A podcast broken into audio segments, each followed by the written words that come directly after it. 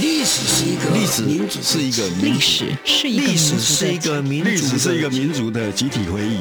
遗忘或篡改历史都是严重错误的，我们都必须对抗。开放历史，透过档案的开放、田野调查与口述历史，把台湾的历史还给台湾，把台湾的记忆传承下去。历史原来如此。由薛化元讲述，欢迎收听。各位亲爱的听众朋友，大家好，欢迎你收听《历史原来如此》这个节目。这个节目在这一季中，主要跟大家一起分享台湾如何在解除戒严之后，一步一步朝向完全自由国家发展的历程，而成为亚洲。名列前茅的民主宪政体制国家。那在上个星期，我们跟大家一起说明，呃，为什么在李登辉继任总统之后，透过运动，还有大法官的释宪，啊、呃，国是会等等，做了这个宪政改革非常重要的关键的一步，也就是国会全面改选势在必行，在制度上已经走到这个地步了。那在今天就进一步想跟大家一起分享。那在这个状况之下，国民党跟民进党，他们究竟要想要如何来推动后续的宪政改革，又有哪些重要的争议？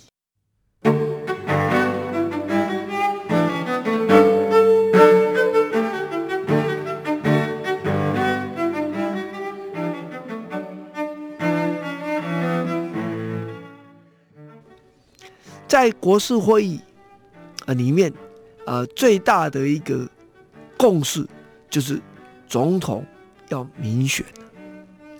可是总统如何民选，实际上在当时国民党内部是有不同的意见的。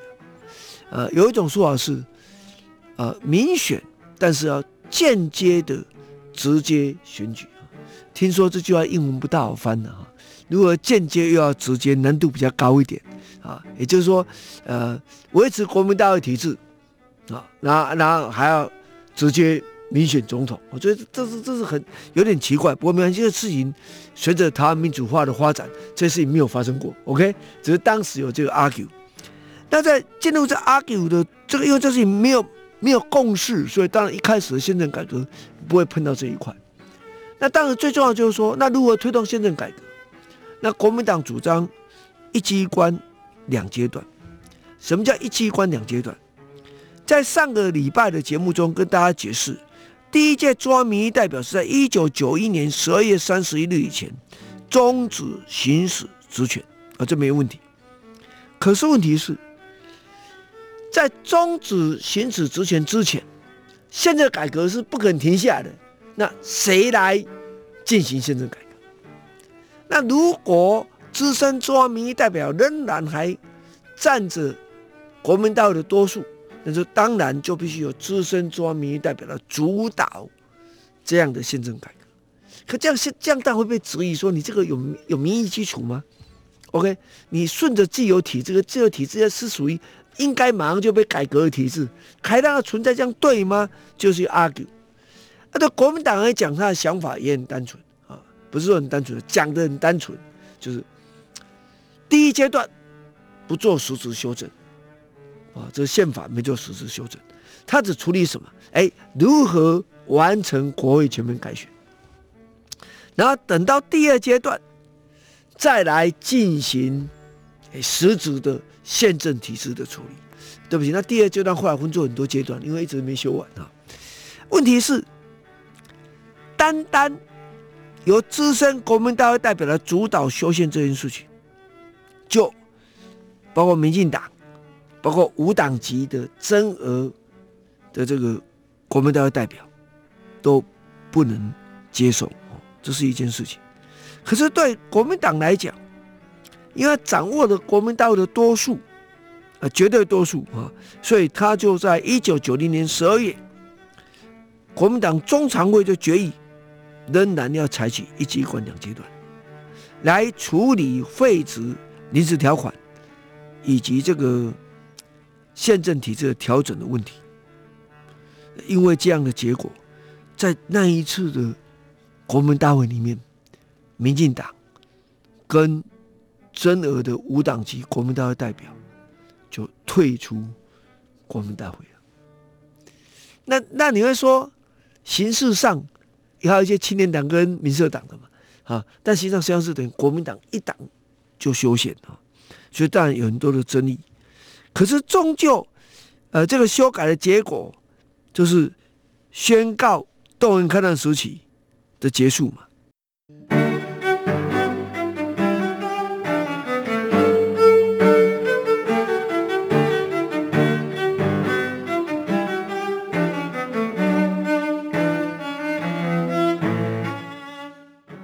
啊，这件事情，呃，抗争那个程序是一件事，对这个结局，大家基本上也没有太多反对意见，因为。终止动员戡乱是大家共同追求的目标嘛？哈，那因此，呃，就在一九九一年的十二月二十一日，先举行了第二届国民大会代表的选举，然后在一九九二年的十二月十九日，再举行了第二届立法委员的选举。那国民大会跟立法院先后完成了全面改选，那具备了民意基础的新国会就正式形成。中央民意代表的全面改选的这个改革就完成了。哎，等一下，那监察院呢？啊，实际上就在这过程中，把监察院改组成为准司法机关啊，那他就不再是有民选的处理，由总统来提名啊。那哎，先是对不起，因为这个同意权哈。的部分是有一些有一些改变的，国民大会就到那个立法院啊来同意，这是一件事哈。啊，无论怎么样，宣告动员戡乱时期结束，是台湾政治自由化、民主化最重大的改革，甚至比比这个啊解除戒严更重要。但是大家在当时都没有注意到，终止动员戡乱，那请问中华人民共和国政府是什么？在前容易啊，伪政府、回伪政权啊！对不起，如果你有收听很多年前的中央广播电台，应该哎不会太陌生了哈。那问题在这里啊，动员戡乱时期的终止，就意味着政府不再是中华人民共和国政府是叛乱团体或持续叛乱。换句话说，终止动员戡乱时期，对当时的中华民国政府，请就有措辞。当时的中华民国政府而言，那台湾海峡就处于分裂分治的状态。那现实的运作上，当时啊，当时的中华民国政府就主张，中华人民共和国政府跟中华民国政府是两个对等的政治实体，而中华人民共和国从来没有统治过台湾，所以主权。也从来没有给予台湾啊，这就是一个基本的论述了啊啊，这样子到底有什么问题呢？啊，我们再往下继续看下去啊。那问题就在这边，假如这样来处理，那那就要看一九九一年当时，既然他宣告终止动员可能，同时也也要通过这个中华民国宪法增修条文嘛，那增修条文体制。跟临时条款有什么不一样？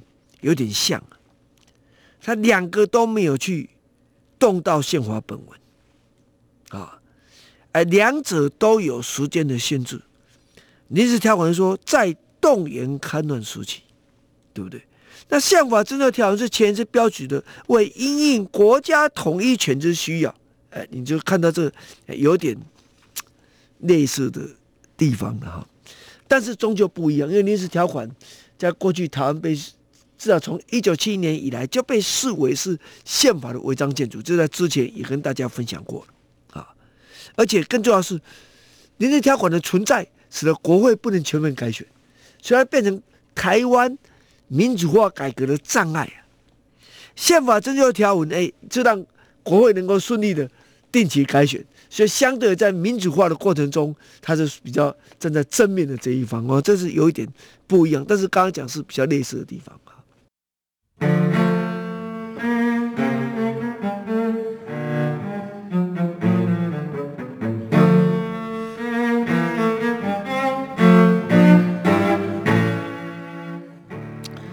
那中止动乱戡乱，左民代表即将全面改选。那代表着台湾的强人威权体制要逐渐告一段落，白色恐怖是不是应该终结呢？但实际上不是这样子。就在宣布终止动员戡乱之后呢，一九九一年五月九日，这台湾发生了新一个思想叛乱的案例，也就是独台会事件。使得社会大众发现，在戒严时期，政治犯最恐惧的二条一，就是惩治叛乱条例第二条第一项，换刑法一百条第一项等等等之罪者，处死刑，仍然继续威胁人权。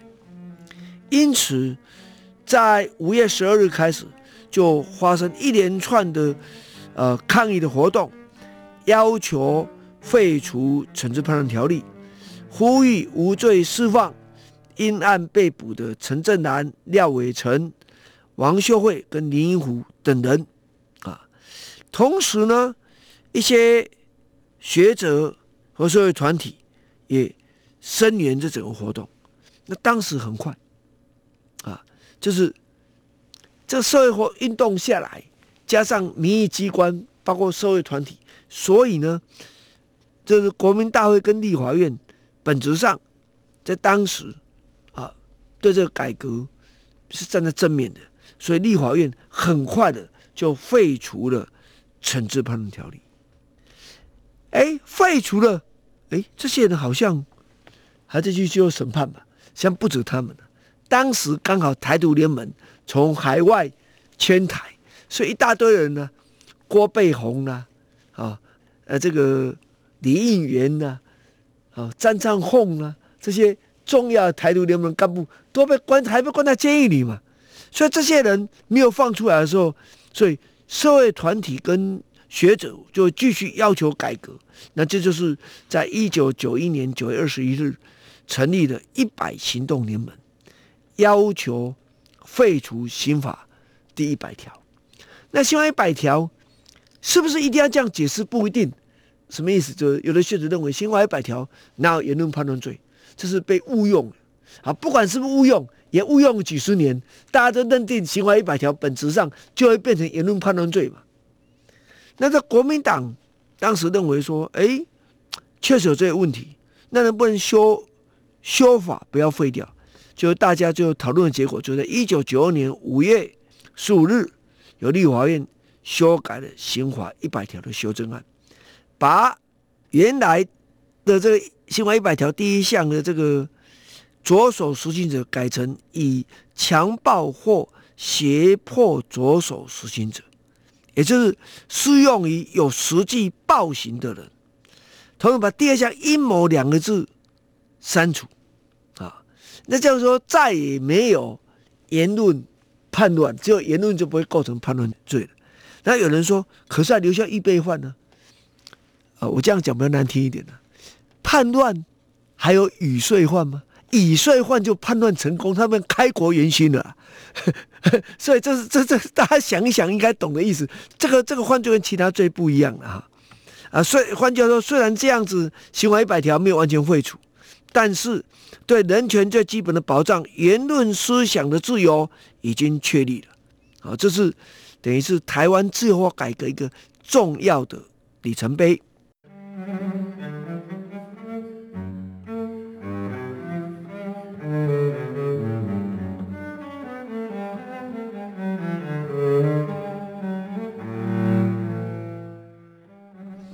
谢谢各位收听今天《历史原来如此》这个节目。